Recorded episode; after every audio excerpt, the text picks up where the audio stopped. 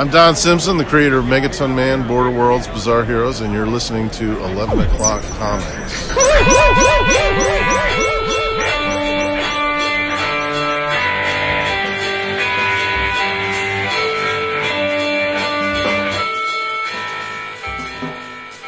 The horses are at the gate. Yep. In crazy, not true uh, listener land, yeah. What they don't know, don't hurt 'em. Right. It's good. It's okay. We're good. It's the illusion. That's all they care about is the illusion. Inside Joke City, man. You know, listen. Right. Those who know, know. Those who don't know are left out. Patron. Oh, well. Oh, well, no. Sucks to be you. Jeez, don't you tell me what to do. Hey, everybody. It is 11 o'clock comics That episode should 8. replace that's it for that one. Sorry, I'm talking all over you. It's all right. Episode, it's, it's episode one of 11 o'clock comics. Nah, there is a one in it though. This is 11 o'clock comics episode 871 people. And I'm Vince B. Hi. You are Vince B. I am David A. Price.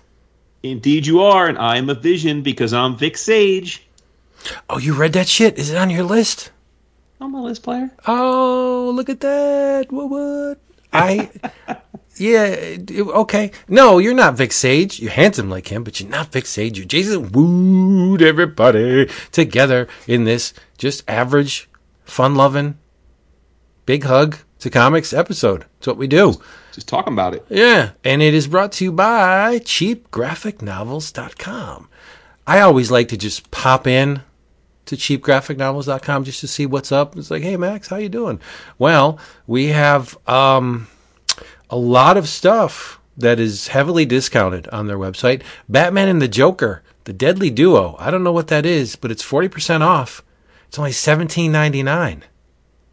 Yep. And you can get the Wolverine Omnibus of Volume 5. This contains a whole bunch of stuff we talked about last time. Bloodscream's in here, Lady Deathstrike. I mean, okay, you can't point to an era in Wolverine without those characters popping up. We got Deadpool, Ogun, the Phalanx. Yeah, we talked about this. It's 40% off cover price. What is that, pray tell? Well, it was $150, but you can put it on your bookshelf and love it for the rest of eternity for $89.99. Eternity's a long time with Wolverine, especially. so, True. yeah, you can walk down that that glistening road into the your final reward with Logan in tow. Isn't that beautiful? Yeah. It is one of uh, Marvel's celestial beings, though. Eternity. Oh, right. Eternity is, yeah. What's your power? I take up the entire page. yeah, I am. I am all. Come on, that was that was a good one. Wolverine, uh, Eternity does take up the entire page, like all the time. Oh boy. At cheapgraphicnovels.com. Yes, sir. Nice. We are Wow. a month away from New York Comic Con. Is it? Yep. That's crazy. Did you activate your pass? Uh, no. I have my pass. I haven't activated it though. I didn't even Uh, open the letter yet. Same. Yeah. It's like, I I, was did just so I could see what the past looks like. I was secure knowing that the past was in my hands. Right. So, Right. Also, so I can attach it to the lanyard and throw it in my bag. Mm. See, there's, there's, he always has this, this Machiavellian plan. Like you just can't get the badge. You got to have this. I'm gonna put it in the basket. Just can't get enough. Dude, it's I'm all gonna wipe it off with. I, yeah, it is. You are correct. Yep. You know what the best part about this con is? I don't have to worry about license. I don't have to worry about airfare or baggage or any of that shit. This is the best. there you go. We're gonna. also you- don't have to worry about back issue diving because they don't got none anymore. Well, they had a, a good amount. I mean, not, when I say a good amount, it's more than zero, right? So we're gonna have a good time. Oh hell yeah! oh, for sure. Yeah. Talk to our buddies. Our pleeps. Jason chasing around some OA. Mm-mm. Yeah. he- Hi, hi he artist, will. bro. Nah, okay. No, he won't. Okay, yeah, he will. I mean, he'll be chasing people who are chasing just to see what they're getting, maybe. But He I may, I may, you know, I, I may bring some jam pieces, you know, but Oh, Yeah, because you know, I'm not Karnak. Like like Stevie Wonder like how could see that one is with, coming. Like going to the massage parlor, it's not, I was, it's not really cheating. Number one, I was, I was trying to get the benefit of the doubt. Be like, never let's not touch back. ever have I been in a massage parlor my entire life. Okay, Sicilians don't pay for it. Okay, Yeah, it's not like an actual parlor, right? It's just someone's house at the end of the street. I don't know what you're talking about. Okay, all right. Linda, I got time. Come on. hey, everybody. It's time for the uh, drink roll call.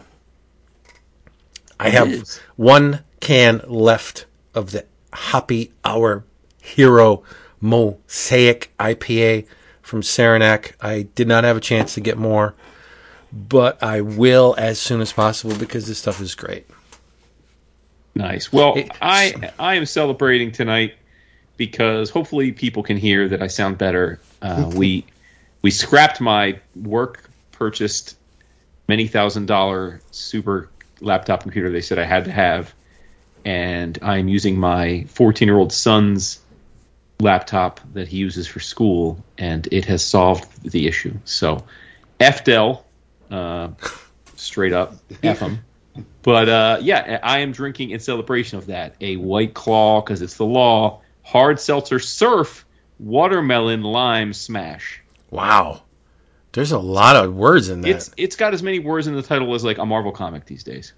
Oh, Karnak, is that you? I was just gonna say, Yeah. boy, DC DC event. Colon's out the ass. It's true. Colons aplenty. How about you, Dap? I decided that um, I haven't had this in a minute, and it is one of my favorites, and I need to get down to Dylan's and, and get another uh, bottle. But this is Bardstown Origin Series Kentucky Bourbon, and it is Okay. it is delicious. Nice. So for NYCC, we're not going to have Tony.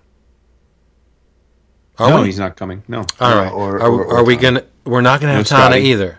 Nope. no Tana, no Scotty. What the hell? No, We'll no Scotty. Miller. Well, yeah, that'd be great. Uh, Steggy. Don't know. Don't know. I assume did so, He though. say? I, yeah, I assume feel so. like I feel he- like all the comic sketch art people come. That's true. All right. Well, at least we'll have Steggy because hopefully, because then I can tell him, "Damn you, Ryan Stegman." Oh, we'll be able to see DWJ. He won't have a table, but yeah, he'll be around Yeah. Do you know why I'm damning Ryan Stegman? because Oh. he uh, draws covers you love. because I am powerless to have to just pass up an issue of anything with a Ryan Stegman cover. He gets me in so much trouble Yeah. because his, his covers are really nice. They're beautiful. I love to look at his lines, and I'm just like, news for you. what? Uh uh tomorrow afternoon on your lunch break at work, head on over to felixcomicart.com There at we noon. go. You can purchase said covers because there's a huge Steggy Marvel cover art drop tomorrow. Yeah, no, I don't need to own them. I just think they're beautiful. I don't possess. Just I because enjoy. Jason's on a high artist doesn't mean you have to be. I was going to Well, no, say I, I- I, I've can't never- I can't I can't lead the horse to, to I mean I can lead you to the water. I can't make you drink. I mean if, if you don't want to be happy then don't be happy. No, don't know. there are two instances, three instances where I would buy original art. Okay, if, in any case, if we see original art by any of these three men, I will buy it if it is affordable. Which, taking taking into account the first two, probably not. Richard Corbin, not affordable. Jack Kirby, Not affordable. and uh, John Severin, and that's it. Probably affordable. That's what I'm saying. I would buy a John Severin war and or Western page. I don't want any of the crack stuff. When you guys are bin diving at New York Comic Con, I'm going over to Albert's I'm looking through. I I'm was just about through- to say, I would think Albert over, uh, like, say, Snyder, right? Yep. Ah, yeah, Snyder might have some too, but I mean Albert would be the first. I would think for Yep. Severin. yeah, Yeah. Okay. Um, well, or- what is affordable? Well, A G, don't- or less? I'm not paying a G for, for no. I'm not paying a G for art. No. So I'm I'm probably not going to buy anything. But that that's what I'm saying. Five hundred? Back to the the reason why I'm damning Ryan Stegman because he gives me beautiful images that fill my eyeballs. And where did those beautiful images appear? Well, he did the covers for a atypical for an atypical Marvel crossover. you know what's hilarious? it's so funny to me. I look for those listening. I think you guys know we've mentioned it many times. We have a Slack for our our show. We, we chat it up, and one of the channels is what we what we read this week that we're planning at least on mentioning if it comes up, or maybe if we want to someone else wants to read it too, so forth, so on. Um, so I looked this week to see what Maboos read, and it is uncanny how Vince manages to be excited by the Marvel comics that I absolutely have zero interest in. Like the ones that when I do the monthly previews video, I'm like, oh, I don't know who this is for, but it is for me.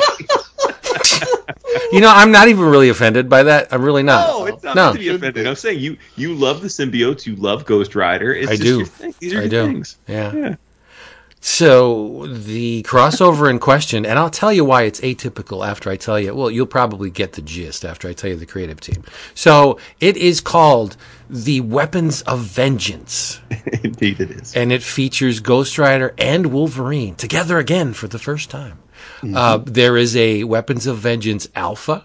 It then jumps into Ghost Rider 17, then Wolverine 36, then Weapons of Vengeance Omega. Now, here is the atypical part of this crossover. So, it is a crossover with the two, at this point, obligatory Alpha and Omega bookends, and it goes into two ongoings, two different ongoings.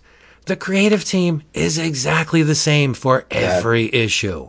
That was amazing. It's That- crazy. That, that was perfection because Right. was the regular ongoing, or or should be the ongoing artist for Wolverine.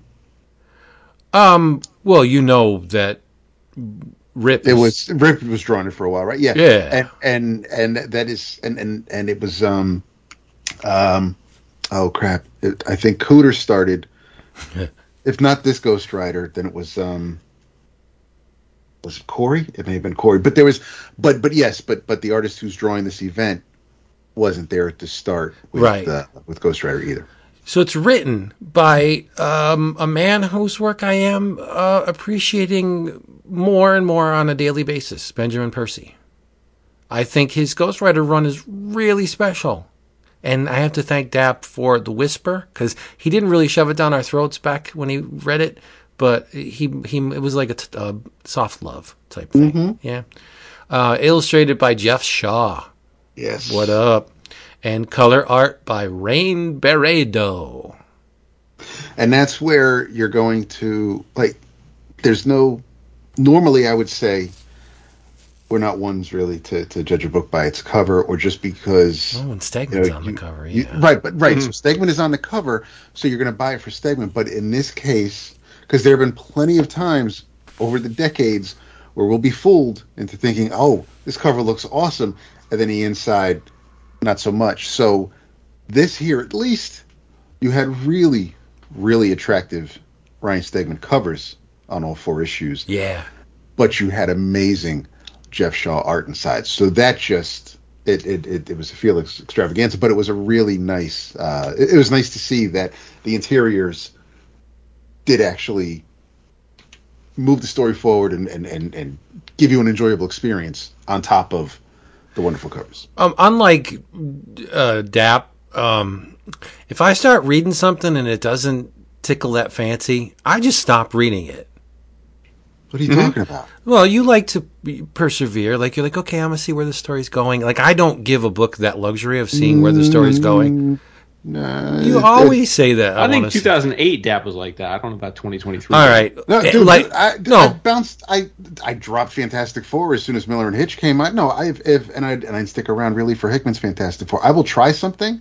And there are there yes there are some books where I'm like you know what I, I I'm going to support this. I'll stick with it. But for the most part, like most big two stuff, if I'm not if I'm not feeling it, I'm not sticking around. but no, what I mean is you'll finish an issue. I will Like I, I will, yes. I will Okay, just close the all right, cover that's fair. halfway through. That's fair. No, yeah, Oh, I see. Okay, Yeah. Yeah, no, that's um, and that was like long term. We we had know okay, who you are. I got you. Um, so if this didn't delight, I would have never finished the alpha. And it's just wonderful. I'm going to tell you what it's about. Big picture. There's a social worker at the end of her rope. And now this is a flashback. Okay, a lot of the uh, the early stages of the uh, story happened in a bygone era, one we really love. So Yeah. yeah, I, that's not an exaggeration. One we we really really love, and uh, her name's Ms. Flores, and she's she's trying to find a spot for this little man named Bram, because the kid's been bouncing around foster homes, orphanages won't take him. Um, well, rightly so, because weird odd things happen around the kid. Uh, he, he exhibits traits that one would associate with demonic possession. So, you know, we're talking 70s here, and demonic possession, like, that was one of the. Uh, culturally that was one of the big things in the 70s was was the was Satan demonic possession. Biker gangs were also really really big in the 70s a whole mess of biker movies came out late 60s early 70s and you know all through the 70s so the fact that Ghost Rider appeared in the early 70s was not a coincidence because Marvel knew what was up um, so he, the kid may be possessed. The pets uh, go missing. People turn up dead. There's this weird, inhuman, guttural voice. Like the kid scares people. So nobody wants him. Nobody wants to take him. The kid's back at the orphanage. They hate him because they're afraid of him. They don't want to sleep next to him. They don't even be in the same room as this kid. So the social worker, uh, she didn't know what to do what, what do I do with this kid? I feel bad for him. I got to find a place. And where does she take him? She take him to, to Graymalkin Lane, right? Mm-hmm. She she heard about Charlie and his place, so she thought, eh, maybe the kid's a mutant. We'll check him out. Um, Charlie scans the kid and flips out. Head snaps back. Whoa! Well, he's definitely not a mutant. Um, but Charlie claims that the boy's mind is like a storm cloud. There's a lot of shit going on in there. Most of it obscured. Can't see it, but it's not good.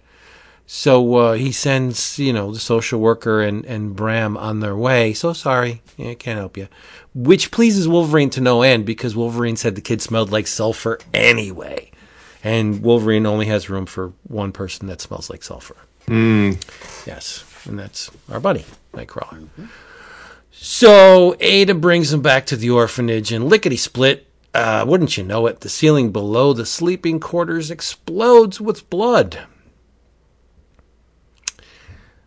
Bram, at least we assume it's Bram, twists all the other kids into a shredded serpentine column of flesh and bone.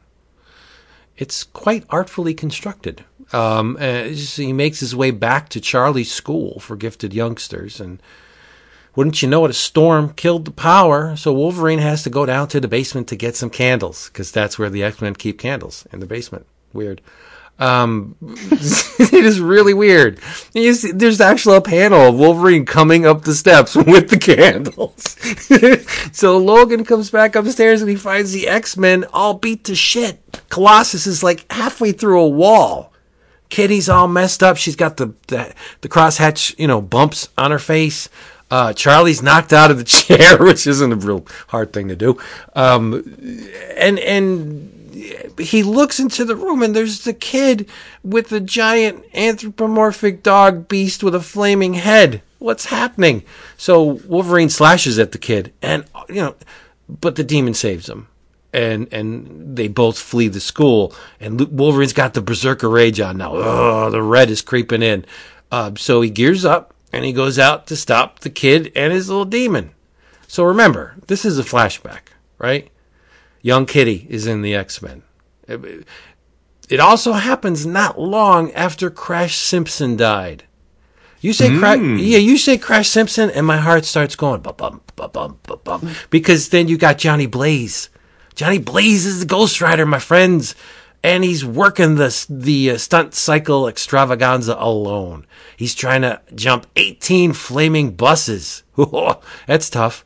Um, but Johnny falters because he gets a vision. While he's jumping the buses, a vision comes to him, and he sees Bram's demon. Oh, the ghost, the, the, the flaming head and everything. So the Ghost Rider emerges to find the evil, but he arrives before Logan. Now this is cla- mm-hmm. this is classic Marvel classic 100% Marvel. So Logan arrives. Now remember, Ghost Rider's there. Logan arrives and he's got the, the rage going on. And he sees Logan's flaming skull and he thinks, ah, this is the thing I'm looking for. Because a blue motorcycle suit looks a lot like a giant anthropomorphic dog beast. You know, it's typical Marvel. The, the heroes are going to fight first, and then they'll see there's a misunderstanding. And, you know, this is, is I think, real tough Wolverine. Like the, the early uh, Professor X's uh, school with Kitty and, and, and Nightcrawler, Wolverine was really tough back then. I mean, yes, he's he's uh, always been made of stern stuff, but I mean, gritty, nasty, willing to kill. Remember when he killed the guards? And it's like Wolverine killed the guards, but we wouldn't do it. But uh, he's the one who does all that stuff. But um, Ghost Rider kicks his ass. Right down, he kicks Wolverine's ass. It really does. Yeah. And um, so they're talking, and Logan's, you know, he's not sure. Oh, you're not the evil that I'm looking for. So you, then the story, as you may expect, it jumps to the present day, and uh oh, it's happening again. Get this, Jason. Mm-hmm.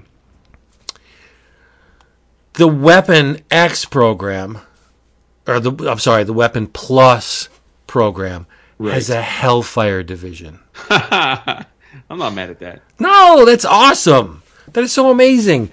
Um, so the, the the story comes to the present, but it's post Hellfire Gala.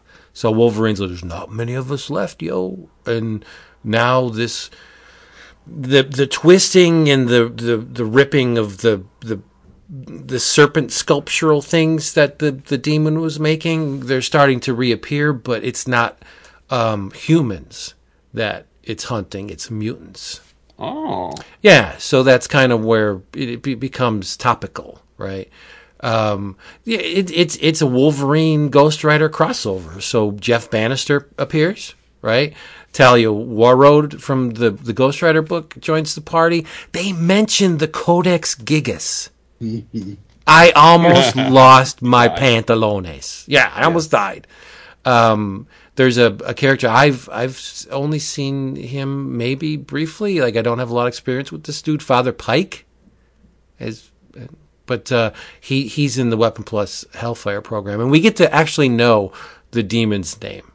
It's Baragul. So once you know the demon's name, you have power over it. But I, Gabagool? I thought Gabagool. I thought this crossover was just a shit ton of fun. I loved all of it. It's drawn really well, right? And if you give me Johnny Blaze on the seat with the classic blue and Yep. I'm, uh, what's what's bad about this? Nothing. Nothing. Yeah, seeing see, seeing Jeff draw the old school, old style Johnny Blaze Ghost Rider in the old uh, carnival outfit. Um, Yeah. that was that.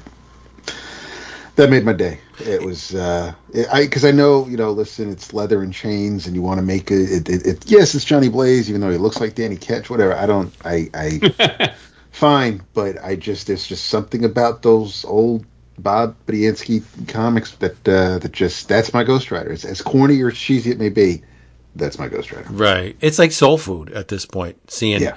Johnny in the, the blues. Um, yeah, you, I mean, you don't know because you weren't around, but biker gang stuff was everywhere in the 70s. yeah, it's true. You really couldn't escape it. Um, uh, you know, and Marvel was picking up on what people were putting down, like Black Power. Um, the you know the Black Panthers and Kung fu everything. stuff. The- oh, the Stepfather Mar- was a biker. nice. Yeah. The, the martial arts movies were huge. Yep. Like and Marvel, it was like Marvel was taking um, notes, and then DC was taking notes of what Marvel was taking notes on. Right. Right. So Marvel, I think, had a jump on uh, the horror stuff a long time before. Uh, I don't want to say long time before DC, but more um, particular horror stuff. Like Marvel glommed onto uh, their own horror characters instead of using. Well, they also had Frankenstein and Dracula because they were public But domain. Yeah. Right. But DC would be just like, uh, let's have two houses and we'll tell horror tale. I mean, don't get me wrong, the books are great. House of Secrets and, and Mystery are wonderful books, but DC was always lagging behind Marvel when it came to the trends. Um, Black Goliath, Black Panther, you know, and then DC had Black Lightning, but it was just like they were trying to play catch up. You know what I mean? And uh, I love DC, but I got to give it to Marvel. I don't know if it was Stan or if it was Roy whispering in Stan's ear, "Hey, the kids are looking at this stuff." But somebody at Marvel was paying attention in the '70s. And while we're on the subject, Incredible Hulk number four came out today. Yeah, I didn't check it yet. And well, it it okay. It features my favorite Marvel character after Yep. Spider-Man, Yeah. Man Thing. It's not drawn by Nic Klein.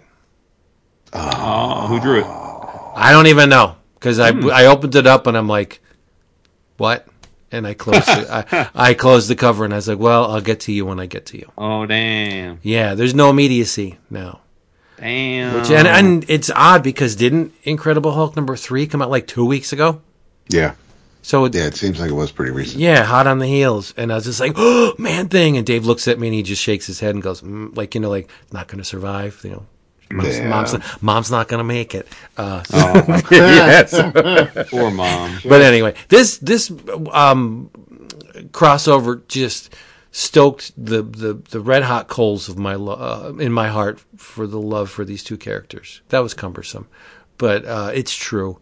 I really like, as much as I like to piss Jason off and, and call him, you know, the dwarf and, and the Canuck and stuff, I really like Wolverine. a Oh, you lot. do for sure, I do. dude. So Eh. many times in the last year or two, you've been like, "Did you read the you read the Wolverine issue?" Because it was like, great. true. And Yeah, I read it- it. And you're like, "Why aren't you excited?" I'm like, "It's fine." Mm-hmm. Yeah. I just don't. I, I think Ben Percy's a very good writer, so I have no complaints about his writing quality. But it's just, and we've talked about this before. I just don't. I love Beast too much that I don't like what Marvel's done to him. See, that's weird. That's I, of of all the characters you could have that that love for. Beast shouldn't be one of them. But he's why he's. I mean, as a, he's Be- like he's the nerdy smart guy. Like that's what uh, growing up. That's like I identified with him. That was like oh, Well, okay, there's I- there's no other nerdy smart guys in in Marvel Universe. but, but you X-Men should be my thing though. But throw X-Men your love at thing. Peter Hank, Parker. Hank, Hank, Pym's a wife beater. Well, I mean, I like Peter Parker just fine, but I'm a little too young to, for Peter to be my Hank- guy. Hank Pym's a wife beater. I just never saw the attraction in Be- in Beast uh, before the the fur. Uh, that's BF in Marvel chronology. He was annoying and uninteresting, and I just think after the fur, he was like whatever. The only good thing that the be- touched the Beast was Gil Kane. I mean, now you're just being hurtful, but I'm not being hurtful. He's just. You know. I don't think he's. I don't think he's a fun character at all. yeah, I mean, like I like him as a villain. I think he works that's how I feel really about, well. about all the incarnations of Ghost Rider and every symbiote. So we're even. Now, why you got to lump everything in one package? That's super Yeah. hurtful. Just because I'm going after the beach, well, fuck you and everything you love. Because I, I, I like Blue Furry Beast. I mean, it's, you, you have to, you Thank have to you. take a swipe at, at, at my guys. But there's um, symbiotes. No, I'm with you on symbiotes for reason. But the um, I'd say you're all being hurt. ah, funny. The Um, are uh, no, no, really not. Looks on everything. The um, what I enjoyed about so, so I'm a little behind on Ghost Rider on, on on the Ghost Rider series. So It's so I need to get back to it, but I jumped ahead on this because normally if it's a crossover, I'm like, well, I'm not. If I'm not reading, like this is only a two issue, a two book crossover. I mean, minus the bookends. But if I'm talking about like a line wide or or or multiple book crossover with where I'm reading like one or maybe two of the books in it. Um, but again, obviously there's no hard and fast rule because the whole goddamn Carnage thing a month or so back. But this was um, this. I'm glad I, I I saw you were reading it, so I said, all right, then let me just jump ahead, skip whatever the hell I'm missing on Ghost Rider, and just it, it, it it's not a big investment because It's only four issues. it's only four issues. Yeah. Two of them are, are, are a little little exercise maybe, but it, it's going to make a really nice collection, especially with the same creative team throughout. But um, this was it, th- this was a lot of fun. It was it, it's I mean, Hellverine was maybe silly, but Oh overall, yeah, it was silly, but I, I was gonna throw that at Jason at the end. Jason, he puts the Weapon X helmet on, Uh-huh. and it gives them opportunity. yeah, to, that's oh, that's the other thing. Yeah, they both they both get suckered into uh, they they they get Pearl Harbored, and they both end up wearing the uh, the Weapon X helmet. Johnny Blaze and Yes, and Wolverine turns into Hellverine. That's cool. I don't mind stuff like that. no, Like, it is cool because it's a blip. It's it's a momentary. Right. yeah. Yeah, you get you're And it- smoothing and it- out the sheets. That's It all. served the purpose because he's he's he's trying to you know it it's it, it- because of who Bram is and and and uh, what he's walking around with. Uh, it, it it does Percy makes it all make sense. Yeah. But it was I mean great it, seeing seeing our or or what's a lot of us would feel ours is, is our version of, of the X Men was great to see for, from the flashback. Seeing seeing the old Johnny Blaze. Seeing it, it's just been it, it it's a really it's a really entertaining crossover. It, it's just Yeah. it is nice to know that uh, it, it it just it reminds me of those old days where you know somebody would where one character would show up in a comic and then you you could read the rest of it in that comic of the character who showed up in the first book, but it, it's uh, without needing to read. 18 other issues to to get an idea of where the hell it's going. This was Right. just this was a nice nice little distraction. I enjoyed it a lot. Now, if you weren't reading Ghost Rider and this Talia character pops up, you're going to be like, hmm, I'm going to check out this, and vice versa, because I think both Bannister and Talia are really compelling, interesting, well crafted characters. That it's kind of like the the the Metropolis or the the Parker, you know, cast of characters. They're all awesome. They're all really, uh, you know, interesting, well-rounded characters. That's what a, an ongoing needs to survive, I think, because Ghost Rider and Wolverine are both compelling. But if you surround them with interesting characters, it gets even more so. And I like Jeff Bannister a lot. And well, this Talia, I'm just become, you know, introduced to her. So she's a lot of fun. And um, the series, well, the four issues are violent as hell.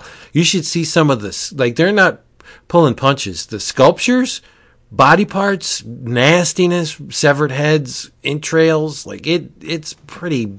We're talking Hellraiser level grotesque here, and I, and I appreciated that very much because if you have a demon, right, and it's ripping people apart to create art. I, I, I don't think there's there's going to be you know pussyfooting around it. It's going to be violent and disgusting, as Mm-hmm. it should be. It's a demon, and I, I like that about this uh, little crossover as well. I, just mean, think it's get- wonderful. Getting Shaw to do the art is a big get, I think. For Yeah. yeah, it's very attractive. Right. Yeah, very much. Well, we Um, should just keep keep it going and make it a quick Marvel-orama because we rarely have a Marvel-orama anymore. Oh, and I will make a Marvel Orama right now Nice. uh, at Uh, your. Yeah, I read two Marvel number ones this week. I read one. I know, I saw that. So we'll start with the one you didn't read, but I think maybe Vince at least looked through it because of his pre pre launch commentary, and that is Avengers Inc. Um, you know, you all know I'm Avengers Mark, so I'm always going to try an Avengers title. Uh, this was billed as a noirish detective take on the Avengers, which sounded kind of neat. It's written by Al Ewing, who I'm certainly a big fan of, and it is drawn by Leonard Kirk. Um, the premise is exactly as promised. Uh, Janet Van Dyne, aka the Wasp, is at the Raft, which is the for the uninitiated, the uh, one of the Marvel super prisons. Um, the uh, villain Whirlwind, who is a spinny top dude, he's a speedster and he throws blades. He is murdered uh, in his prison cell at the Raft, uh, shot in the head. And when all you see of the killer is you, you, you don't see anything. You hear you hear them say the famous words of uh, of Scourge, who was a what was that? Probably in the '80s when we got that that line of right when Scourge was going around killing Yep. all the yeah Yeah, with Yeah, the so- rose and stuff. Yeah. Yes. yeah, served. so- right. Justice is served, so it's it's it's alluding to that, and and Whirlwind's dead. So Janet comes in because she's got ties to the Whirlwind. He was he stalked her, and uh, not that many people read this, but the uh, Wasp miniseries that came out a few months back, Whirlwind was was the antagonist in that, and she wanted. Uh, uh, Janet ended up sending him to to prison. So she's taking some kind of ownership in this because she figures like, well, he was awaiting trial in prison and killed, and he wouldn't be there if it weren't for me. So she's she's curious, and when she gets to the raft morgue to inspect the body, uh, lo and behold, uh, he's not the only Cadaver, there are five other uh, C-list villains who have been murdered in the same way, or so it seems.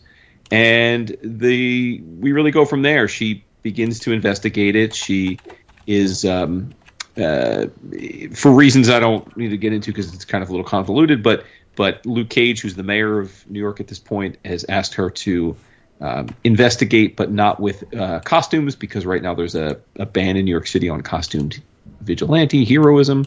Um, so she basically, it's a detective, it's a who whodunit, um, and all is not what it seems. We find out at the end of the first issue uh, who either is responsible or at least somehow involved, and it's a bit of a shocker. Um, certainly ties into the early Avengers and Janet's history. Wink, wink. But um, but yeah, I thought it was good. I, I will say that I've always thought of myself as a Leonard Kirk art fan, but I thought the art was just okay in this. I thought it looked a little uneven. Wow. Where some, where some panels I thought were great, others I thought weren't really on point. Um, I always attribute, like in my mind, I attribute that to the artist rushing, having a deadline. I don't know if that's actually what happened, but um, I mean, but again, it was fine. Like I did, it wasn't a turnoff. I just I didn't think it. It didn't blow me away though. Um, but yeah, I'm I'm here for it. It's a mini series. I don't remember if it's five or six issues, but um, but it it'll be fun. I think it'll be a fun little little oddball take on on the Avengers. Um, did you read events or did you? Because you made Yeah, yeah, no. Um, I, I didn't get a chance to put it on my list, but I thought it was a lot of fun. Okay. Uh, it's pretty ballsy though, because if you're gonna enter Scourge territory, that was a really beloved, well Yeah. respected time uh, in in in Spider-Man and Marvel history. So I think you gotta. Uh, there's maybe a requisite amount of egg walking when you know eggshell walking when you do that uh, because it's so well remembered. But I thought it was it's really really ballsy. Yeah. Yeah. Um, no. but and I I gotta you know part ways with you on the Kirk. I thought the Kirk art was super solid. okay. Yeah, it's one of the ones one of the reasons why I I kept reading the first issue in the first place. Like, oh man, this is looking good, and it's Janet. Like It is. It is. hubba Hubba hubba. hubba hubba. Uh, and the other number one that I read, and no surprise that Dap joined me in this, is uh, Daredevil number one, which um, which is uh, um, written by Saladin Ahmed and art by our show, Mr. Aaron Cuckoo Kuder. So um, now I read a big chunk of Zdarsky's run, but then they did the whole thing with like the I forget the name of it, but where the there was the it was a some kind of event street level crossover and then um, I, I kind of they kind of lost me with that. And so I, I I got away from it. I haven't probably so I'm, I'm at least a year if not more removed from Daredevil continuity.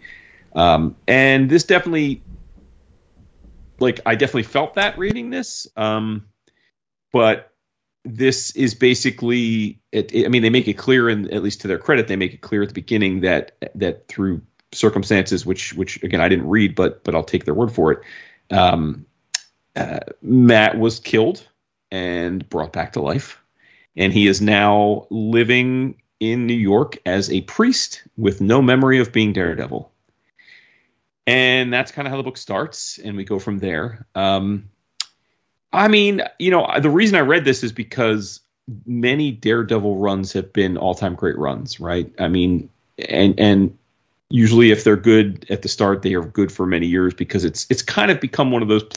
Daredevil's been one of those books where great writers at Marvel get a chance to write Daredevil and they try and make their they try and they try and make their mark on it, right? And and and have oftentimes have had really successful efforts. So I figured, okay, well, Ahmed's been at Marvel for a while and he's done some things I've enjoyed, and this is clearly his shot at, at the big time in, in that regard. And um, I, I, you know, but for me, and I don't have any idea what Dap thought of it, but for me, this didn't pull me in. Um, and I, don't like, I don't want to, um, I, I don't know how to say this without like, I don't want to miss, be misconstrued, but for me, as much as I like Aaron's art in general, I thought it was an odd fit for Daredevil. It felt like I love chicken fingers and I love Reese's peanut butter cups, but I don't eat chicken fingers with peanut butter cups. You know what I mean? Like, like it's like I don't. I mean, I like Aaron's work, And I but I it just didn't feel like it was the right aesthetic choice for me. Just like I wouldn't expect like Chris Burnham to be on Daredevil, you know. Um, so yeah, so for me it's a bit of a whiff. I I, I didn't it it certainly didn't make me say okay I'm going to get back into Daredevil for a nice long run. It it it, it it's probably one and done for me. But I have no idea what what Man King Dat thought. Uh, I it's Daredevil. I got to give it a shot. Um, did a nice job recapping uh, what he's been through through his, through the Zdarsky run since I bailed on that pretty early on. Mm-hmm. The um, it is weird. It's it's weird seeing Matt smile, Matt Matt being happy, Matt with this new gig. Um, I agree with you on the art. However, things do pick up once the action picks up after the the, the back half of the book. Um, I thought I, I, I thought Aaron's um, action scenes were were pretty good. Um, the uh, but it is just a lot of sitting around and talking and and very bright too. Like it's like it is extremely yeah. bright. yeah. right. Uh, it's it's because uh, it's not yeah it's not Wilson. It's um uh Jesus Aburtov is your color Yeah. artist, but the um it is it's I also it's not necessarily you know legacy characters aren't always uh, a, a hard no for me, but I, it it's hard for me to wrap my head around a Daredevil comic where the Daredevil that I'm used to uh, takes so long to show up. And I get it. It, it. It's that was the story, and and and that's fine, and that's probably why the Mhm. first issue had a few extra pages to it, so they could they they they could take their time and actually tell you what they want to tell you, and that's fine. Um, I might come back for the second issue because I know where this cliffhanger is going, but Mhm. I just want to see. Um, I I want to see Matt in the costume a little more. Um, and I, I it's weird. It, it's not like the the reveal of of the big bad in in the first issue was enough to took me and say, okay, well, I got to see where this is going.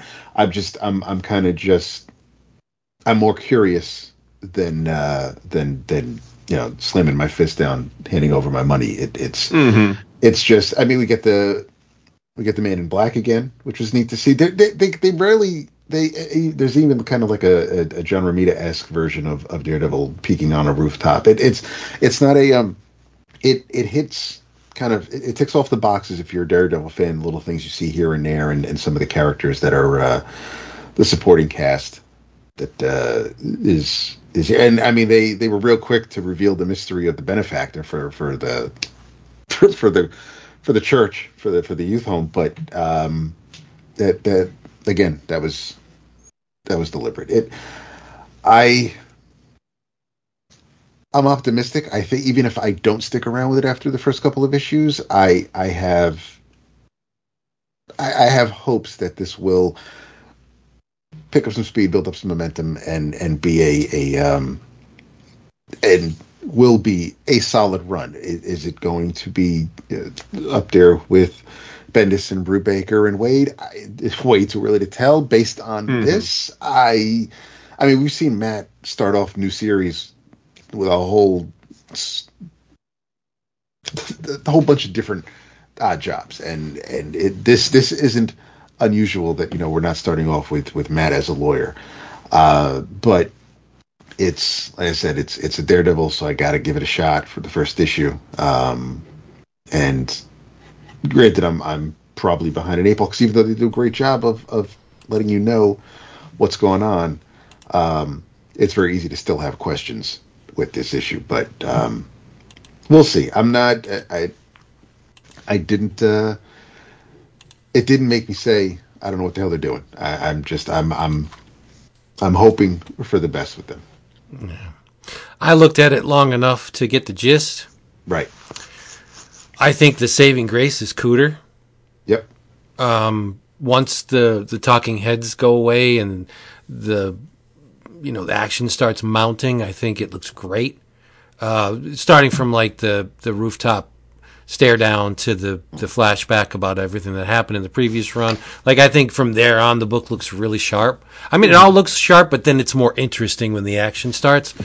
But for me, if you put Matt in a priest collar and in the in the thick of things, he starts praying. I'm done. I'm done. I have no desire to read that at all. Like whatever. Uh, I don't find priests very interesting. Number one, number two, I certainly don't find Daredevil as a priest interesting. you know, and it's just like so. So you're fighting a creature and you start reciting uh, scripture or whatever. Like, no, that's freaking ri- ridiculous. I, I can't read that. I, so I'm done. But I wish them well because I think Kuder's really good. I just would like to see him on something other than this. Right? There you go. Yeah. Yeah, I'm gonna. we've got I'm gonna. thumb down, a thumb in the middle, and a thumb up. Yeah. I'm. I'm going to take my precious seconds to get out from under the claws of this creature by reciting Bible verse. Yeah, real smart. and, and, and showing off your fancy rosary beads. Yeah, it's real smart. These rosary beads Didn't do the didn't do the Waynes any good. Oh no, they were pearls. Sorry. Pearl, pearl, pearl, Damn, I tried to do a double slam, couldn't do it. Yeah, come on. But how do you know? How do you know? Maybe mom had rosaries somewhere. Maybe there were Benoit balls. Buttman, not Batman. Uh, so Marvel Orama. yeah, and it does. Not the most uh, impassioned Marvel Orama, but Well, nonetheless. Started off Most- Most of it, I thought Avengers Inc. number one was very good. Yeah, no, I mean, like I said, I think it, I'm Yeah. definitely bored for it. I think it was good. It, it, it you know, yeah. One of the things that really um, made me um, happy and impressed me at the same time was like, nah, no costumes, can't do it. Right. So it's it's going to be street level, um, low chroma. Like, why not? I'm down. We don't have any spandex running around. That's kind of fun for a, a mini series. Yeah, Yeah. I wouldn't want that. I mean, you know, it's that's uh, slow death for the Marvel universe. It's like shooting yourself into a foot if you launched an ongoing with no co- no Oh, cage can't have that. Yeah, no, you can't. But for a mini series, yeah, it's fine. I, I would Hmm. more than well uh, read this. But uh, so I, I told you guys to read something. I begged you guys to did. read You something. did. No, Yeah. well, it it was you did beg, but you did say as long as you have an available pre-moistened slot. right it and it, it I, there wasn't a lot of heavy lifting with this um, it is tied to a much much larger universe but um, you don't have to know any of it uh, in fact one of the main characters dies in a way that is not depicted in here so but we are playing with time and space so uh, there are a lot of of uh, loopholes and, and leeway granted when it's a, a title like this. I I just want to hear what you think about it because it is called The Incal Dying Star by Dan Watters, uh, the writer, and illustrated by Jon-Davis Hunt. I loved every page of it. I think it is. Um, it's kind of hard not to get all gushy and sentimental when the story is is very heartfelt and and um. I, I think this is one of the more emotional. Uh, Jodorowsky's a great writer, but it's, sometimes emotion eludes him. Um, yeah, more often than not. Uh, this was very uh, easy to digest, spoken in a language that I think is pretty much universal. Um, and it, it plucked at the heartstrings. I, I, I admit there were a number of times across the course of these 120 whatever pages that I got kind of choked up because I thought the story was beautifully um orchestrated. But I want to hear what you guys say. You tell me about it. I could talk about this uh, for a book. right. It was all right.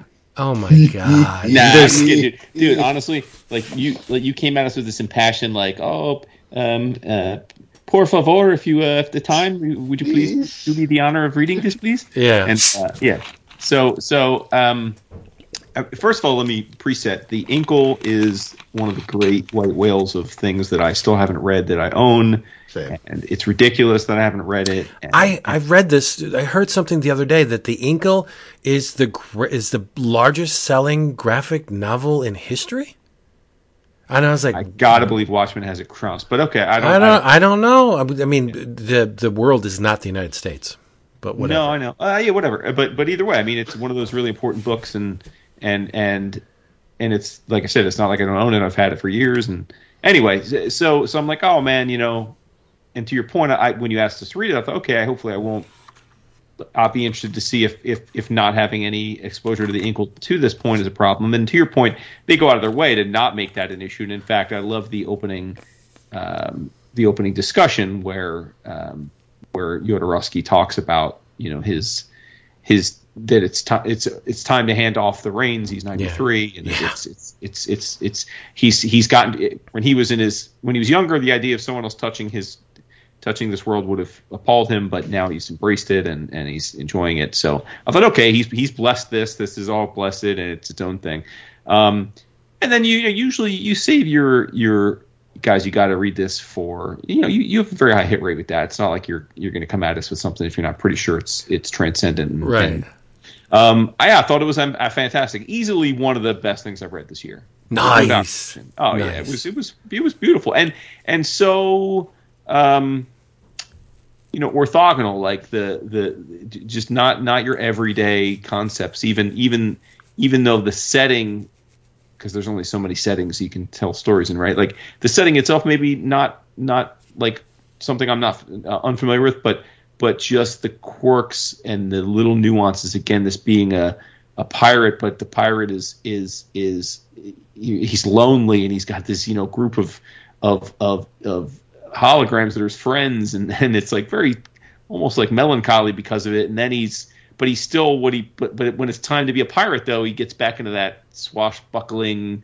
you know grinning like i'm gonna get the best of you kind of mode. And then you know with the idea of bringing this effectively I mean it's some, it's a violin of sorts. I don't know if it's technically a violin but it looks like a violin. And you know the idea of intertwining music into into the idea of cosmic power and be able to transcend time and space I mean that's a beautiful concept I mean we we saw that in uh, you know we've seen that in other stories but like obviously with Final Crisis that was a very controversial thing with Final Crisis is how much um, music played a role, and, and and I think you and I, Vince, were both big fans of the idea. And Yep. for some people, it really bothered them, but I, I love that concept. And Hunt it. um, and and and then yeah, I mean, and then you you know you knew as you, or at least I knew as I was reading it that it would have some kind of, or I presumed it would have some kind of really satisfying hook toward the end that brings the two time periods together uh, in a more linear, direct way, and and it does, and then you're like, oh, and and it just yeah, it just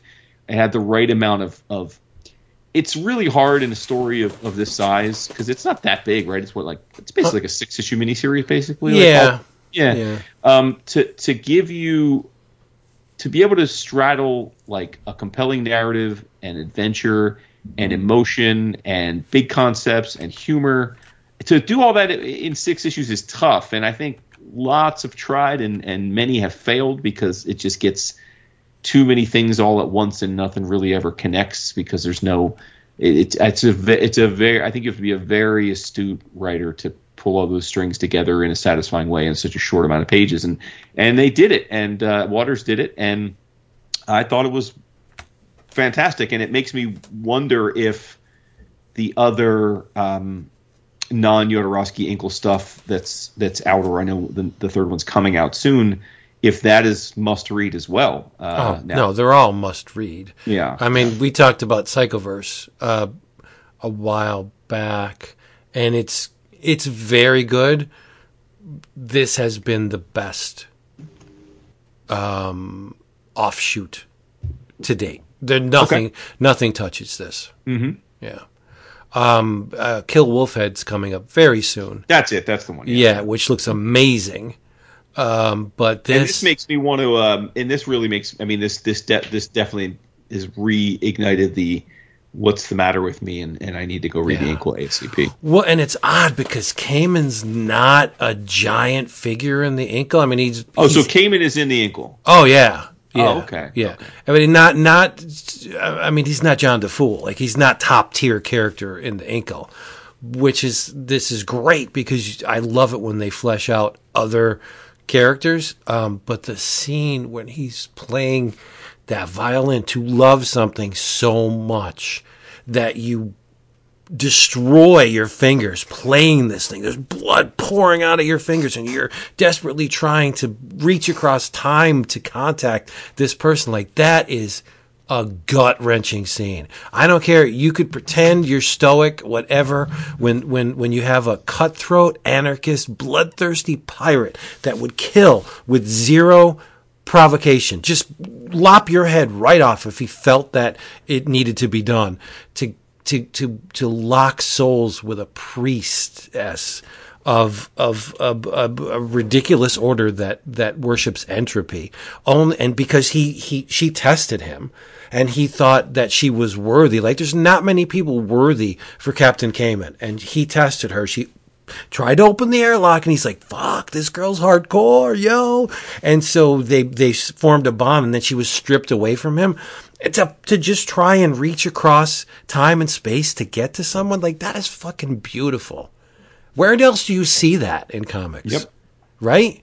And Yeah. he's and you can hear you can hear it in your head. The the the song is rising in crescendo, ah, and he's bleeding, and it just boom, like oh god. It, it's it's heartbreaking and it's just beautiful. It's gorgeous. I loved every friggin' page of this thing. This is one that I know I, I say this a lot, but this is one you put this on your shelf in like six months, you'll go back to it, you'll find new things buried in this. Or you'll read it again, you'll be like, God damn, that was a great story. I want to remember what it felt like the first time I read this to to to, to hear in my mind's ear Cayman playing this this violin to try and get back his his. Yep. Uh, it's just amazing. Dab, did I mean, you love it? It's, before Dap speaks, I just want to say it, it, it's books like this that do, that do re reboot or refill my, my Right, faith I- in, in comics. That's exactly why I told you to read it. yeah, because you're like you think read things and you're like, okay, this is why I keep at this because there are special stories like this, and Yep. and, and we get them often enough that you know I can deal with some mid stuff every now and then. Yeah. Psychoverse is really good, but it's more it's more bric-a-brac level good. Like you, there there are concepts that they explore um, in the Incal universe. That's they're fun and stuff, but nah, this is a this is a story that everyone that has a a a, a beating human heart can understand. Like this is this is a universal language.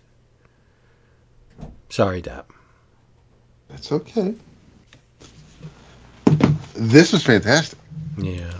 No, I, I, I absolutely. Um, I couldn't, I couldn't stop. I, I think I actually came back from back off of lunch late um, because I couldn't put it down. It, it's just, I, it, the art's fantastic. Uh, John Davison, I know he did the Wildstorm book uh, that that Ellis wrote. Um, Can't hold that oh against them. yeah, Yeah. oh yeah. Uh, no, no, no, I'm not. I'm not. I'm saying. I mean, that that that looked great, and I, it's it's a book I actually want to go back to because I started. I, I read the first couple of issues, and it just I, I it just never got back to it. Um, so he's worked with some pretty talented writers, obviously, but this was. Um, I mean, just between there, there really isn't. There's there, there's not a bad page. There's not a bad angle the way anything's drawn. It it just it looks fantastic. I can't I, even the the holographic pirates. I mean, their their conversations were were, were great. Um, it gave its great character, and he, it, there's there's just you know you never know. He's not he's not what you think he is because as as the cha- as you go through the chapters and and you see uh, what else he's dealt with and uh, and, and where he came from, um, it it it all kind of the little bit we this the little I know of him from this book, uh, it, it it all makes sense, and and all the creatures and the other characters that that appear are just extremely well fleshed out, even though like we're only seeing them for like a handful of panels at, at most, and I just I I'm I'm glad you asked us to read it. It, Nice. it really was a uh, it's it's a gem. I I can't um and yeah it, and obviously the Incal's something I have to read as well, uh, as well as the dozen odd spin-offs from it uh or offshoots whatever you want to call them but and even the little the little side conversations here and there between the other pirates and um it- it- it- things happen to people who you want to see you want see you want them to see what what actually happens to and and, and everybody gets what they deserve for the most part Uh, I mean, I, and and and Jon-Davis Hunt. I mean, he has this way of like the like like when Cayman's playing the Mourner with the uh, navigator on his back, and, and, and he's got the Oh, it's a great the, the scene. shi- It's Yeah. it's beautiful, but I mean, like you can you can feel the action in this still image, just him playing the music and and, Mm, and good point, everything yeah. whipping around. I just I I can't, and, and like you guys said with the airlock scene as well. I mean, she's out there floating, and, and he's going to reach her. It's just like even though these are these two dimensional images, it's like he, he does a fantastic job of of uh, of telling of showing you. Uh, it's it's just it's great. It, it it's it's a wonderful book. Yeah, clean line too. I shouldn't like Absolutely. this. I shouldn't like this as much No, as I do, I'm- but I'm I a do. little surprised at that, but yeah. No, I thought the art was great. Yeah. Todd Lettuce art, yeah. Yeah, but I mean, when you when you pull back and you look at all the moving parts in this book, it shouldn't work. That's There- what I'm saying. There's too many so things. much complexity. Yeah, there's It- too it- many yeah. things that. It should okay, feel mis- disjointed and, Right, and uneven, right. and the, Yeah. the tone should feel like it's out of whack because They're of cliches. so you so see your Yeah. wait a minute. Your main character has a genetic mutation that is slowly turning him into a reptile. Okay, so he attacks um, a space cruiser in order to get this rose. The distillation of of the rose would he he assumes uh, squelch his genetic mutation and allow him to use uh, the hand that is turning reptilian and get rid of his tail. All right. But wait a minute. He finds a violin on the ship, a violin that can. The notes of which can transcend space and time, but oh look, because the rose worked, a his hand turns normal. He can play the violin. Oh, okay, that makes sense. It's just it, when you think about it, it just there's too many variables, but it all works perfectly. Like the the concepts in this book are so high, and they're just immediately discarded. Well, okay, this this violin can transcend space and time and the the duration as long as the notes echo those two souls that of uh, w- were linked will continue to be linked but once the notes expire mm, it needs to be played again. Like that's a great concept. And then it's just like oh wait a minute. Now we have to go over here. Because there's another concept that I've in, in, injected into the story that is just as cool as like the, the, the freaking navigators. Two characters who know where everything is in space and time. Like it's ridiculous. And i'm gonna wear mm-hmm. one on my back as i play this freaking violin. Like oh it's almost too much it's almost too much like if this was a movie it would be better than the fifth element i know that's almost blasphemy right but I'm just saying, this is the, the, the complexity of this. Don't let it um, dissuade you high from reading it. I think everyone, if who doesn't like a good love story now and then, right? This this is a story about a, a, a priestess who melted the heart of a despicable, bloodthirsty space pirate, and it, everything else ensues. It's beautiful. You'll you'll be able to understand it. You don't have to have read any of the Incal. Just buy this book. Yeah. Dying Star. Which I mean, there is a little bit of retconning going on here because I remember um, Cayman's ship being called the Lucky Star.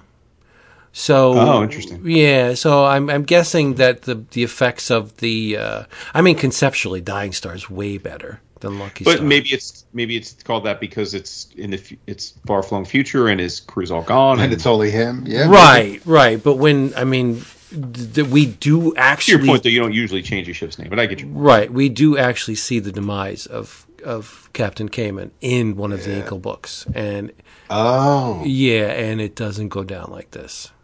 Okay. But it was well played because it does go down, and there's a there's vagaries, like there's a, a gray area after he says, mm-hmm. "I'm gonna do this, I'm gonna do that, I'm gonna do this." He he gets the kid. There's a whole mess of gray in there. So the way it did happen could have worked, but the violin could have changed the outcome by well i don't want to say it because it it plays heavily into the end of this book and the, it's a gut punch and you, mm-hmm. you got to read it so uh, dying star humanoids part of the Incal but eh, not really i mean it is but you don't really need to know much about the Incal to read it just go get it it's probably going to be the best thing you've read in a long long long long time oh, for sure. so much red. yeah yeah Preach. and the blade, the the the hematopathic blade that whenever it, it tastes, sir. It allows the wielder of the blade to know the thoughts and feelings of those whose blood stains it. Like that's awesome. Biggie facts. Yeah, that is amazing. Love it. I wish I had one of them.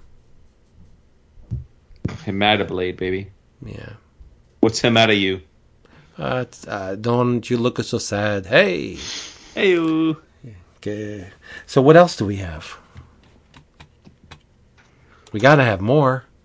Yeah, I mean, I I'll just I want to mention something. It doesn't need a deep dive. Uh, we've kind of covered it at least in chunks it, in other times past, but it was one of those things where um, in my DCBS box uh, this this uh, this week this arrived, and I was looking and thought, you know what? If if I don't sit down and read this right now, this is gonna just go into the pile and get lost in the ether because I'm not gonna think about it, and it's not gonna be like I'm. It's not gonna be top of mind, and then be like, oh, I never went went ahead and read that. So as soon as I got the box, sat down, made some coffee, opened this up, it's the first thing I read out of the box, and that is the hardcover from Dynamite. Yes, a Dynamite book. Wood just talking about Dynamite book. Uh, the Invincible Red Sonja, uh, written by Oh, nice. Amanda Conner and Jimmy Palmiotti, with art by Moritat, old school friend of the show. Um, and uh, you know, we I mean, I know I talked about the first issue. I think we we collectively have talked about this series a bit. Um, I'm a huge fan of Jimmy and Amanda's writing. It's always the right mix of sexy and adventure and funny. Um, so I knew I'd like this, regardless of I don't have as much of an affinity for Red Sonja as a character as say Vince does. But um, and then I know Moritat draws can draw his ass off, particularly when it comes to the ladies. So I knew that he he'd do us right that way. Um, and sure enough, he did. So uh, the basically though, like I said, it doesn't it doesn't need a really deep dive because uh, this is exactly what you would think it is. It is um, sort of in, anecdotal adventures of, of Red Sonja. Um, she's shocked. This is going to shock many people. Red Sonja starts off the series on a pirate ship. I know that's crazy for these barbarians to be part of a pirate ship, but uh, and uh, and and the crew gets gaffled, and um, she rescues a woman who then in turn um, sets her up in a situation that is suboptimal for her, where she basically has to uh, she gets mind mind controlled by uh, an ne'er do well despot and has to fight on the wrong side, and then of course she frees herself and has to then get get revenge in a very bloody, satisfying style. And uh, it was all good. It was all good. I mean, I think that Moritat's art really sung here. Yeah. Um, he just he can he can draw beautiful ladies and uh, and great action, and this book is resplendent in that. You see plenty of Sonja in very suggestive, you know, poses, if not completely naked, which I'm here for, and uh, and it had that that that that Jimmy Amanda pathos that you know that that that if you're familiar with their other works, you're you're going to feel right at home here. So it was fun. It was fun, and um, I mean they didn't have a very long run on the book. I think they just got in and got out, told their story, and moved Ten on. issues. Yeah, and uh, it was it was it was a blast. So really enjoyed it. Definitely, if, if anyone's in the mood for some some sword and sorcery, then um, this is certainly worthy of your of, of putting on your pile. Yeah. I love it when Dynamite knows when to quit it. Like uh, a 10 issue series with Jimmy and Amanda and Moritat, that's a really nice run, uh, all quality. Why belabor the point, right? Uh, don't have somebody else come in to take over for any of those creative individuals, right? Yeah, yeah. Just cancel the damn or, or end the series and start something else with somebody other.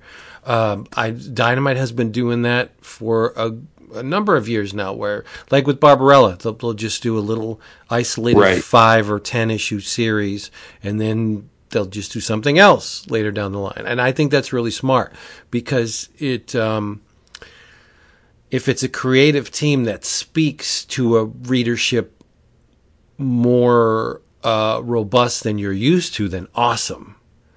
But if you know you're using mid to lower tier people, then it's not going to really work.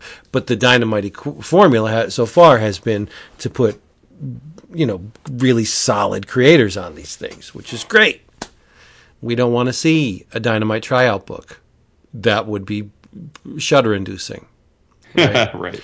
So Uh, but yeah, I like I like the, the way Dynamite's been been handing out these these you know limited extended what do they Marvel used to call them maxi series, right? Mm-hmm. Yeah, No, no. DC was maxi series. Marvel was still a limited series. Even if it was a 12 issue, it was still a limited series. the longest limited series of all time, wasn't it? Transformers. Yeah. Number No, wouldn't it have to be of a four Punisher, right? Didn't the Well, Punisher? Punisher, was was number five of a four issue miniseries. Well, Uh, no, isn't Transformers? Because isn't Transformers was like ended with like what 81, and I Yeah. think the cover even said 81 of a four issue miniseries. Yeah. but P- Punisher lasted longer than eighty one, didn't it? But no, no, no, no. But no, it, it renumbered it. The, the Right, they have- ongoing regardless of regardless of what it said on the on the cover, they, Well, they- the, originally the the the the Steven Grant Mike Zeck book was only supposed to be four issues at first. Then it became a fifth issue. oh, and then they renumbered it. But then, Oh, but then the Mike a- Baron, Right. the Mike Right. Baron series started off as a Gotcha. So one with it on top. Transformers was the longest Yes. miniseries. Yeah, I think that would makes think so. that makes sense. Yep, yep. Um, and they do the same thing with the uh, with the Bond books, the 007 stuff. Every every every time a new writer comes around, it, it, it they get to tell their version of they get to tell their Bond story. Yeah. Even though the Ellis stuff, I mean, he wrote a bunch of diff- he wrote a bunch of shorter. He, he wrote a bunch of different stories with with subtitled differently, but yeah, but no, you're right. That Dynamite does. I mean, it's crazy that they have more covers than they do issues in a series, but it's all good. I, That's I, what I sells, over- man. I, I, that goddamn new release list. It goes on for days because it's all just the variants that Dynamite Yeah. puts out. But they're smart enough to let our man Tony Fleecs write. Oh, yeah. because we got the the uh, p- take a peek at the um, Army of Darkness uh, second issue. Tony sent it to us. I didn't open it yet, but did he send it to you? I because I got it. Did he text you? Yeah, Uh, I didn't get it. Yeah. yeah. No, he He must have sent. just texted you then. i- in typical Tony style, he texted me a link to a file. Like, what am I? Yes. What am I going to do with that? I got to upload it to Dropbox. Like, stop or, or Google Drive. Don't know. But I do. I anybody else, I'd be like delete. But it's Tony and it's Armored Right. Dark. I I got to see it. You got to do got it. it. Yeah. So I don't know how that some bitch wormed his way into our hearts, but he did. You're welcome. I don't know. You say the same of us, though, Yeah, that's the big mystery. right? Yeah. Well, the, the, the six degrees of separation is uh, Pat Loika. Because I. By the way, I'm glad you had. Did you have you? I know Vince hasn't. He's not on socials, but I Pat- see past. oh, he is looking fantastic. he's fantastic. Yeah. Yeah. He It's a so million nice bucks. to see, man. It really is great to see. Yep. He had a blast at Dragon Con. It was it was really yeah. The, the photos he took were amazing. He's over here looking like Sebastian Shaw at the Hellfire Gala. It, it's it was, it was it was it was great. Do you hear some of the stories from Dragon Con? No, Could could the person that gave me the blowjob Yes. b- wherever please bring me my, my wallet? It's it looks like a Nintendo NES. Like what? What is happening? We need to really go to go Dragon Con, dude. Yes, Seriously. yes. Yeah, if they're handing them out in elevators, man, Shit. take my Vampirella wallet. I don't care. With the chain? Yeah, no, I would never ever wear a chain. There's not enough greenbacks in it to warrant a chain. No. Oh shit. Yeah. What else do we have? I'll be honest, I don't have very much else. No, yeah, I um Busy I week. did- It was um I finally I, I I forgot that I that I had it, but um because I was waiting for it, and I'm like, wait, and I pulled it out of the uh the goddamn stack. But the sixth issue of Adventures of Superman Jon Kent has come out. Um I thought, and and this is a me thing, I thought it was kind of kind of like I thought maybe Taylor was going to use this miniseries to kind of like um put the cap on the whole injustice stuff. But he didn't, which is fine for for for anybody who's still a fan of the whole injustice universe. It it's uh, it didn't doesn't go away at the end of this. Um, but Jon does have to um, deal with the fact that the Superman of this world uh, is pretty much a ruthless dictator who everybody Right. is afraid of, and uh, and it's it's weird as as a Superman fan. It's weird to see, but I get it uh, with, with with this concept, with this reality. Um, but Jon needs to um, he, he needs to show this world that there can be a different way, a better way, and um, that means he'll have to go up against Superman. So the issue starts off with him uh, kind of just chilling and and giving himself. Although that's not really the right word, but he's he's basically in the sun so he can recharge, and um, and he's he's got a checklist, and the first person he goes to see is the Flash, and uh, basically he's like, listen, um, I need this. This is what I need, and and and I need you to not interfere. Like let me let me do this. I promise you, um, I will. I will not hurt Clark, but I need to do this, and I can't have you interrupting me. And and um, and they have they have a, a lengthy conversation, which of course is just um, in a matter of seconds because of, of, of how fast they're they're talking. But uh, but Barry does say, "Listen, if you hurt Clark, I will catch up to you." And uh, and Jon's like, "Yeah, no, I know, I know, we're good." And then he um he takes out Hawkgirl uh, by um. I remove her wings as soon as she finishes her sentence when she says, I, I, I'm here in Metropolis and there's no sign of him, Diana. He's like, So I ripped her wings off, making Hawkgirl just girl, I guess, which is maybe smart. uh, then he, uh, he, he, the next, the next order of business, uh, he notices uh, Hal Jordan's yellow light burns above Gamora. So he, um, he goes and takes, uh, he, he takes, takes Hal's ring.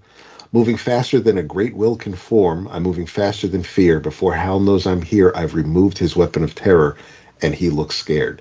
Um, Jay, Jay Nakamura, who of course is his boyfriend on Earth Zero or Earth Prime or whatever, uh, he's been, he did, in an earlier issue, Jon did go to see him just to get some perspective on this world. And, uh, and Damian had actually tracked Jon to Jay's apartment, and they end up um, basically kidnapping Jay, holding him hostage.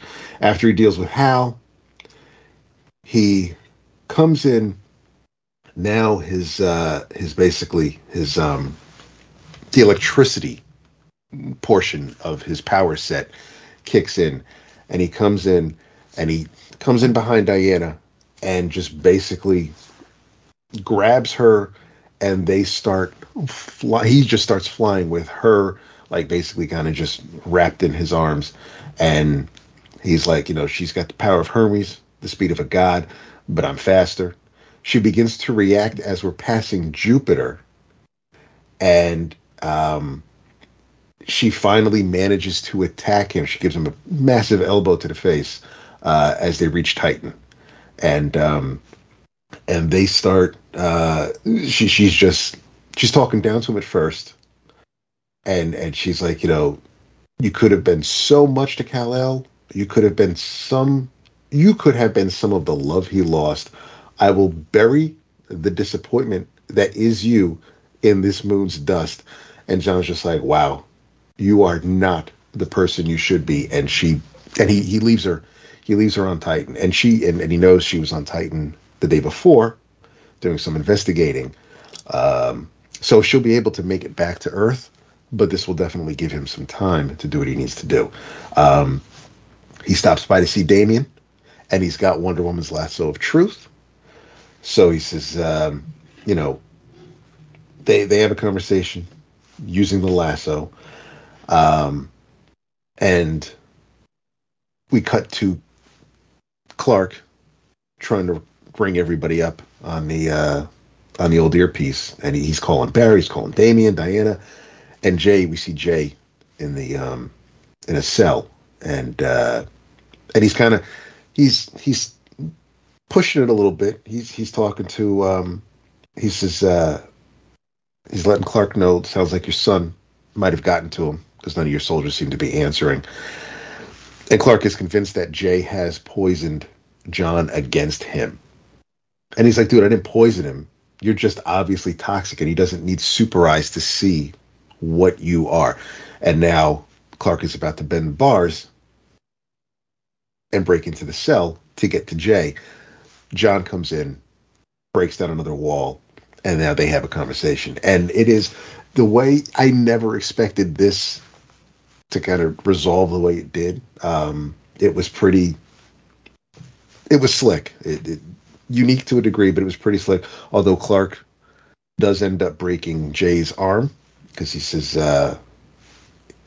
because uh, Taylor really really gets the concept of of Superman. Um, because Clark's yelling at, at, at Jon, telling him about all the good he's done for the planet, how he's trying to protect the planet. Um, and he points to Jay and he's like, if this man is di- if this man died at my hands, what would you do? And Jon says, I would do whatever it takes to ensure you face justice and no more. And Clark's like, Yeah, you really think so? You think you're stronger than anger, stronger than grief? And then Jon just is like, Superman has to be. That's when Clark breaks Jon's arm.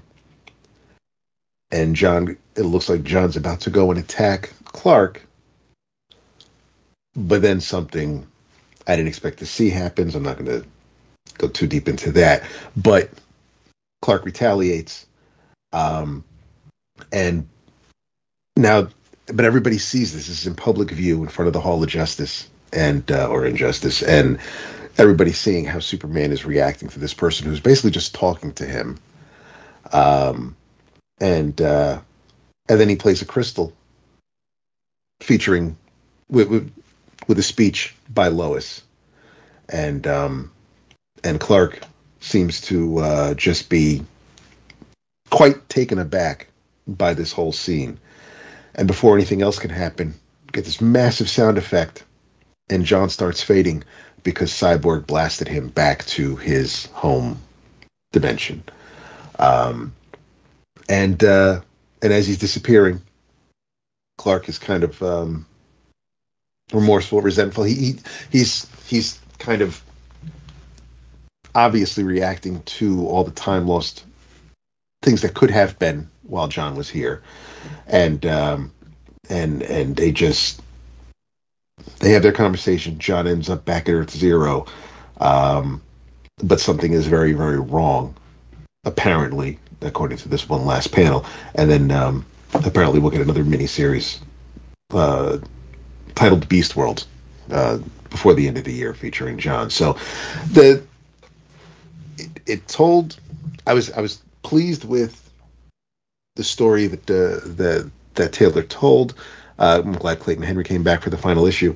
The um, I I I had preconceived notions as to where I thought maybe the story was going, and and it kind of didn't, and I'm I'm happy about that because I like to be surprised every once in a while, and everything made sense. It, it's I'm still not the biggest Injustice fan in the world, but seeing Jon in this world and trying to make sense of it, and and uh, trying to kind of um, throw some common sense that he's familiar with, that he was brought up, that, that he was, that they, that Lois and Clark instilled in him, uh, and, and, and seeing him try to let that world know, the injustice world, that, you know, this is how things could be.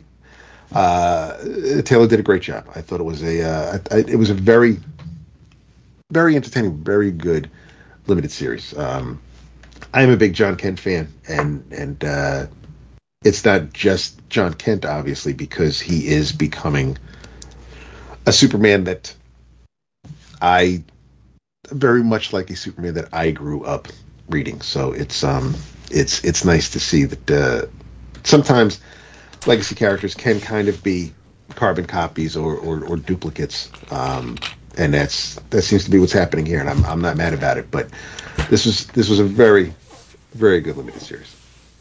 Nice. It's on my stack. Nice. Mm-hmm. There you go. You know, a few months back we had John Amore on the show. Yep.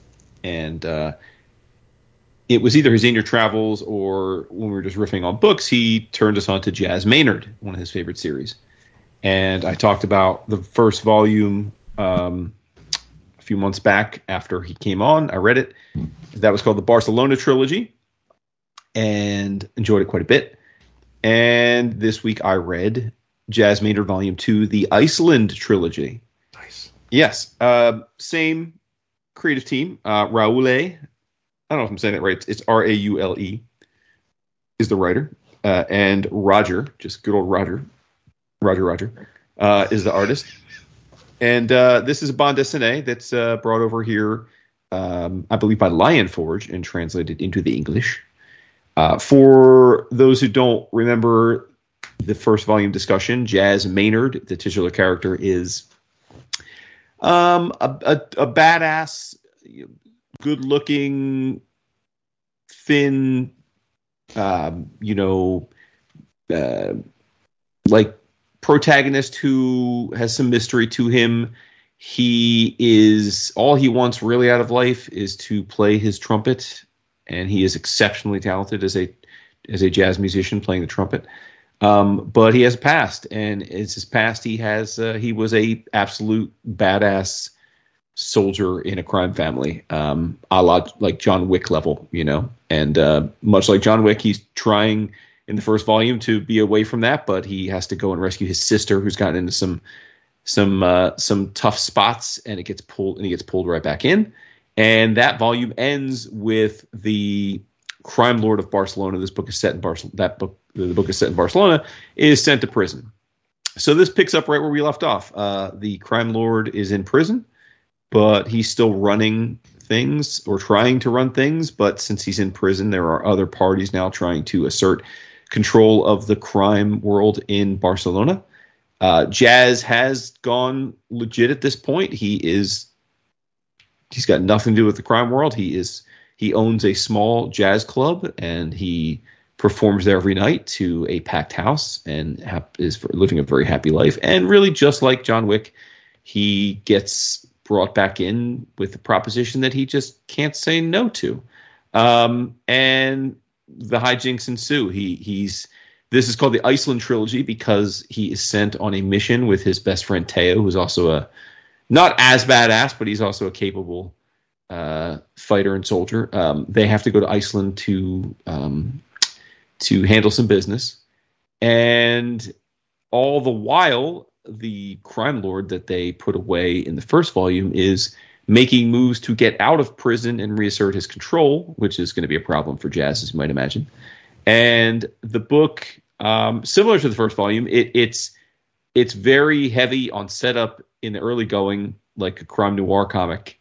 And then once you hit that crescendo, it's just all out balls of the wall, nonstop fighting and killing um, until there's a a resolution. So uh, it's amazing. And I will say that the most notable thing about Volume 2 versus Volume 1 is that Roger's art is quite changed. I don't know, I should have looked this up. I don't know the time lag between when the Barcelona trilogy and the Iceland trilogy were originally done, but um, Roger in the first one, and I like the art in the first one quite a bit. It reminded me, I, I think at, at, the time I mentioned it, reminded me of like Aeon Flux the characters were all very long and stretched out and super thin, right? Like like had that look, um, which is not unusual in European comics. But but in this, um, he takes a much more subdued approach.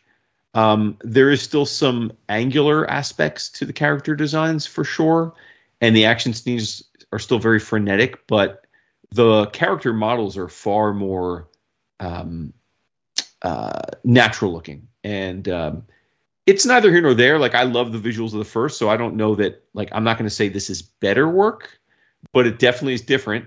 And and because it came out years later, I'm I'm going to presume it was a natural progression of his own artistic preferences. It still works really well, and so I like I I'm not. I, I don't know that I have a preference for A versus B, but it is just notable that it is quite a different. It's quite a departure, which is unusual considering it's the same art team. But uh, but yeah, it's great. I mean, it's it's I've mentioned John Wick a few times because that's the most obvious comp for our listeners. If you enjoy that kind of story of this high paced action of a reluctant hero, um, then you'll love this. Uh, it was great, and I don't think there's any more. At least there's no, there's never been any more uh, translated here in the U.S. I don't know if there was more in Europe, but but uh, but I'm I'm stoked that uh, once again, thanks to John for turning uh, us onto this uh, when he was on the show. Yeah. Does look very good. Oh, it's great. No, the visuals are incredible. Yeah, and it's got a lot. I mean, you love jazz, Vince. It's it's got a heavy, heavy jazz. You know, they, they there are lots of asides where he talks about his love for jazz and his inspirations and that sort of thing. I do love jazz. Mm-hmm. Like so much. Yeah. All right. Hey, everybody. You know the score. This episode of 11 O'Clock Comics has been brought to you by who? CheapGraphicNovels.com. Yes, cheapgraphicnovels.com. It's right there in the name. You can get omnibus editions, collected editions, manga, a whole bunch of stuff for a lot off cover price. And you're going to order something. You will receive an email confirmation for said order, and you'll be responding to that email confirmation by saying 11 o'clock comics sent me. And then Max will say, you know what, youngster, your next shipping is on the house. So that's pretty amazing. And if you remember, cheapgraphicnovels.com. And if you would like to check out our Patreon page, it's patreon.com forward slash 11 o'clock comics. Lots of stuff in the works, lots of stuff already there. Um, audio, video, downloads, images, voting, the whole nine yards. So check that out in your travels. Another little look at Image Comics from a very, very particular um, and narrow window of time. This is 94, I believe. Yep, August 94 and September of 1994. Specifically, one of my image OG blank spots. We all have an OG image blank spot, don't we? Yep. Mm-hmm. Mine is Shadowhawk. Oh, okay. Is it really? Yeah, yeah. I was so down with. I mean, come on, Spawn. What? Um, you know, and then uh, the Wildcats was the next, and I guess Youngblood was the next in the chain. But Shadowhawk was like, looks a little too like Wolverine for me. I'm just gonna wait and see where this goes, right? Uh, but the thing I'm trying to, uh, again, narrow window. Don Simpson, to reiterate what happened last issue, Don Simpson's all over these books, in at least in the ads. There's a Normal Man Megaton Man special coming in August 1994 from Image. The back cover of Shadowhawk number 12 is all Don Simpson. It's a promo for Bizarre Heroes coming soon from Fiasco Comics. and, and then in in the this is a pair of Shadowhawk issues, uh, obviously. In the thirteenth issue of Shadowhawk, the back cover, um, well, inside there's an advertisement for a Don Simpson Megaton Man T-shirt. And on the back cover, you can get a Todd McFarlane drawn cover of Flaming Carrot. Like, what the hell is happening? right? There was a lot of crossover back in the early image days. But I think it's funny.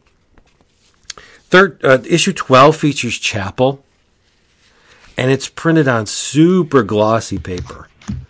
Like heavy, super glossy paper, and it's $1.95. The next issue continues to be $1.95, uh, but issue 13 is printed on matte newsprint. Like it's it's not Mando, it's not Baxter, it's certainly not just plain old newsprint. It's about mm, it's not a bad paper, but it's not glossy. It doesn't hold the ink like the other stuff. In fact, it it, it has the ink. Uh, it absorbs the ink much better than the glossy stuff. But anyway, in issue thirteen, it's Wildcats. Could Shadowhawk appear in his book without a guest star? I don't know. But get this. This is what I the, the the one thing I wanted to say because I think it's cool and I did not even know this happened. There's two stories in Shadowhawk 13. Uh, a much shorter backup story ends with next. I'd rather be in 1963. Say no more. And so in Shadowhawk issue 14, the cover of which is reproduced here, It says, I, I'd rather be in 1963 in its Shadowhawk profile looking in on a bunch of characters from 1963. It says next issue, I'd rather be in 1963. The title says it all. No, it isn't the long awaited annual, but Shadowhawk does find himself smack dab in the middle of these halcyon days of yesteryear and directly in front of some of the wildest characters in all of comicdom.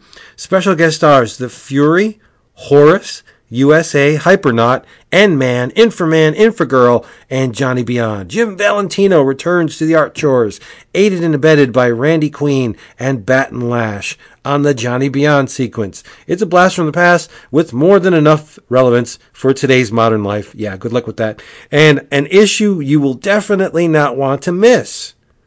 Plus, as a special bonus, the winners from both the Hero Illustrated and Wizard Shadowhawk art contest. All six weeks away, say no more. Did you guys know that 1963 popped up in Shadowhawk? Yes. How did you not tell me that? Why would I think you wouldn't know? Well, okay. Facts. Nice. That's nice that you said that. But I didn't know. And now I need it. Because I never read it. Uh, let me do some digging. Maybe I might. Let me see what I find. What the what? The the one of the best things ever to come out of Image just popped up in Shadowhawk and nobody thought it, you know, to tell me. What the hell? Well, I mean, again, you've had what thirty years to discover that little gem yourself. And Well, how yeah. Would we not know that. that I did not know. I had no idea because it is Shadow.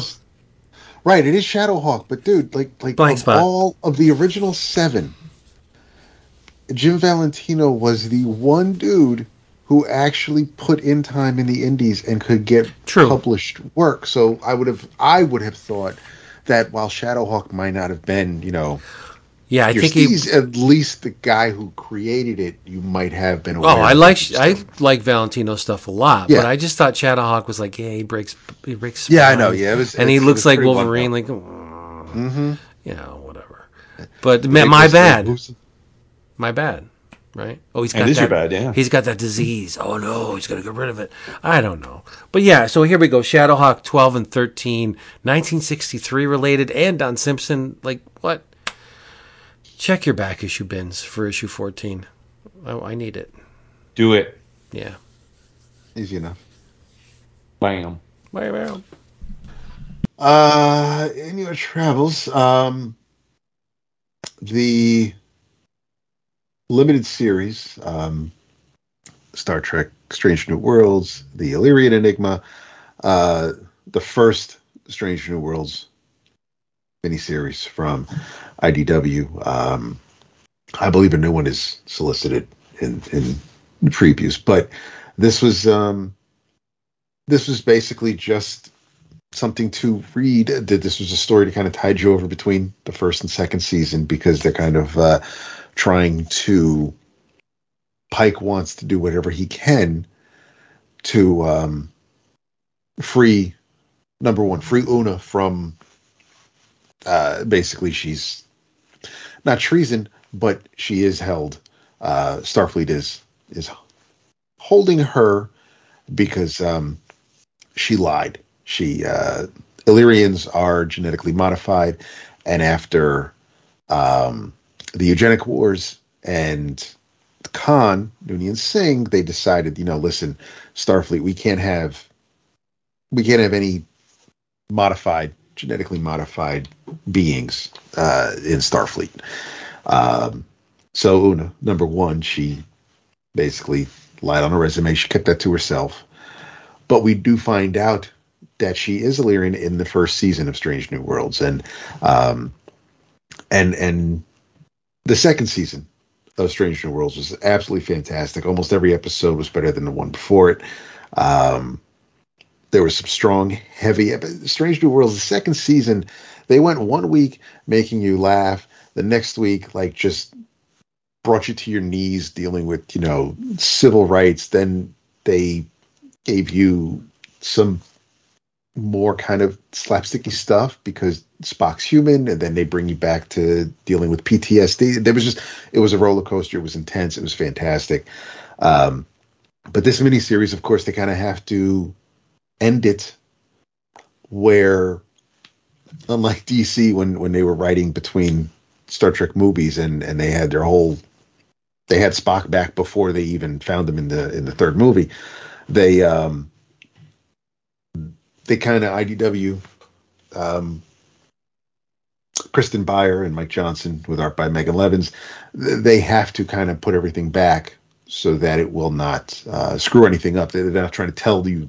They're not trying to step on the toes of the people who bringing you the second season. So, um, the the the end is kind of a foregone conclusion. Of this particular story, but it was still pretty pretty good because um, Spock is trying to uh, get some answers because apparently the Illyrians and the Vulcans from way, way, way, way, way back when uh, were actually uh, intertwined, so to speak. And this was um, this. I, I, I think the I think the writers here really did a good job of um, making sure that everybody basically kind of just sounded like themselves, which is what I appreciate in, in licensed properties. But um, yeah, th- this was uh, it was a little bit of a mystery, which was watch, which was fun to kind of follow along with.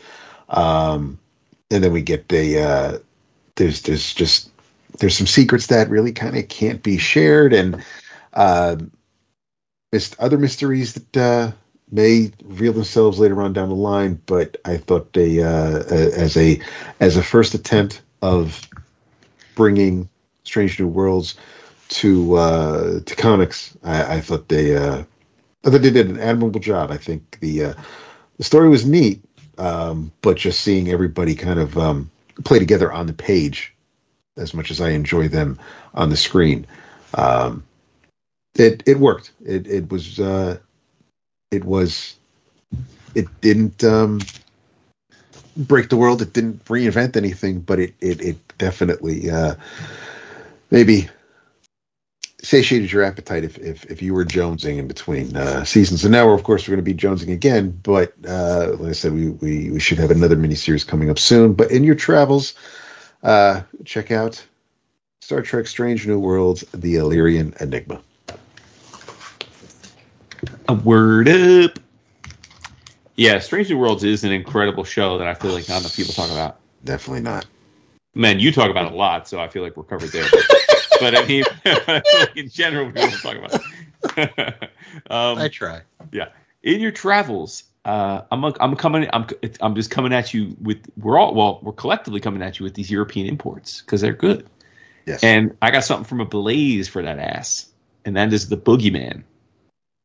It's uh, it is written by uh, Matthew, French like Matthew, Matthew Salvia, and art by Jet. Like, are you here, Jet? Like D J E T. Um, very cool book. Uh, probably wish I had saved it for October when I do my nonstop horror binge of all of all types of media.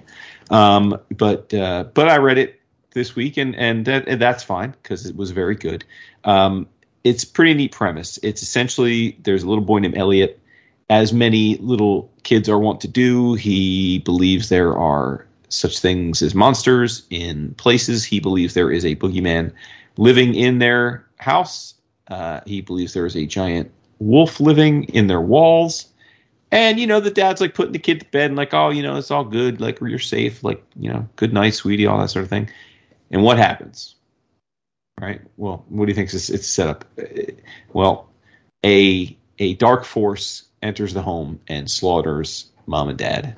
And uh, Elliot sees this all happen, and uh, turns out Elliot was right. There are monsters, but here's the catch of this book: the titular boogeyman is not the killer. No, no, the boogeyman is the hero because the creature, the boogeyman that Elliot's seen in the house, he was right.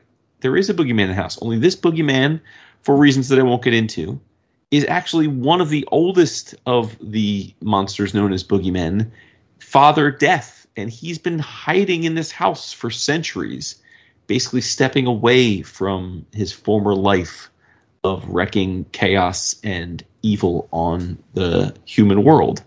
And so when this other dark force comes into the house and messes with the people that are in this house, he takes issue with it and decides to protect Elliot from these forces. And the conceit here is that the dark forces that stumble upon Elliot's house and kill his parents are a newer generation of creatures of boogeymen and they are going around the world hunting the elders so it's kind of like from a mythology perspective it reminded me of the like the greek mythology you know the battle of the titans when the olympians went around and had to kill the titans so that they could then go to mount olympus and run things.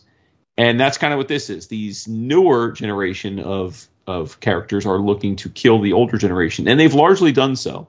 At this point they had they they thought they had pretty much wiped out everybody and it had been a while since they had encountered an elder but now they've encountered father death and he's not your he's not your average elder he's one of the og's the the titans of this world and so uh, just kind of neat like kind of neat because it's not like the, it's not like father death is is is a, a good force right i mean he's father death he's he's he's been responsible for centuries of of fear and death. So it's it's curious to see that kind of character in a protagonistic lens. But I thought that the team of um, of, Salvia and Jet did a great job with it, and I just thought it was very well executed. The visuals are. I mean, if you read the intro, they they acknowledge that they're very much children of manga. Like their artistic references influences were largely from manga, and that really comes through in the art stylings. Um, I also think from a setting standpoint and a pacing and like a tonal standpoint, it very much felt like this could be another book in the Tynion something's killing the children universe. Um, it, it, definitely would fit right into that aesthetically.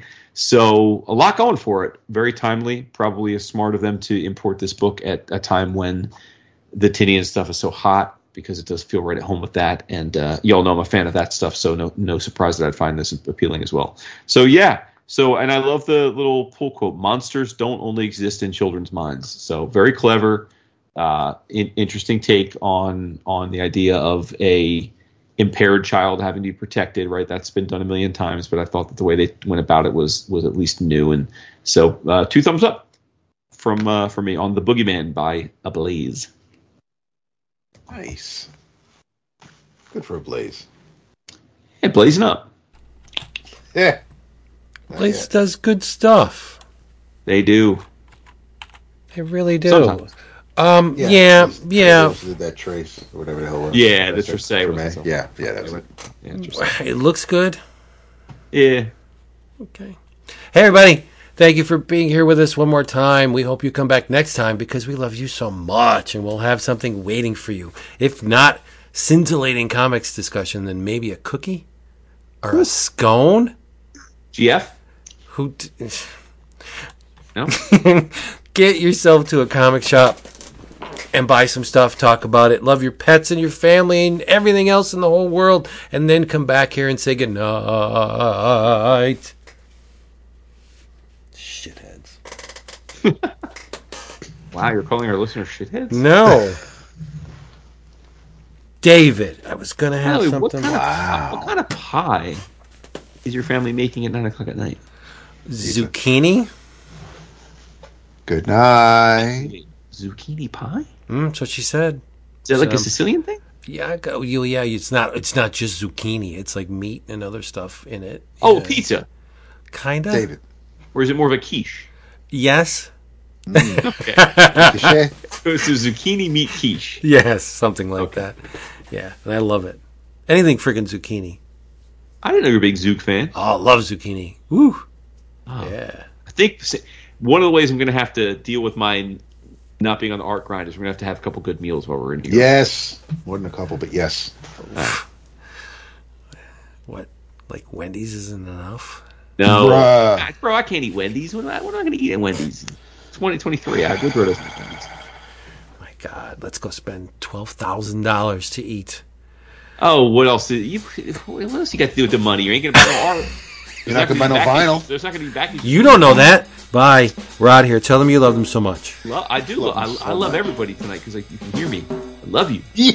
So wait, you're just admitting that you're projecting your problems onto the listeners at the end of every Yeah, every of course. episode? I mean, that I'm human. sucks. No, no, that's that's weird. Why they come back? Bye. Love you. That's it for that one.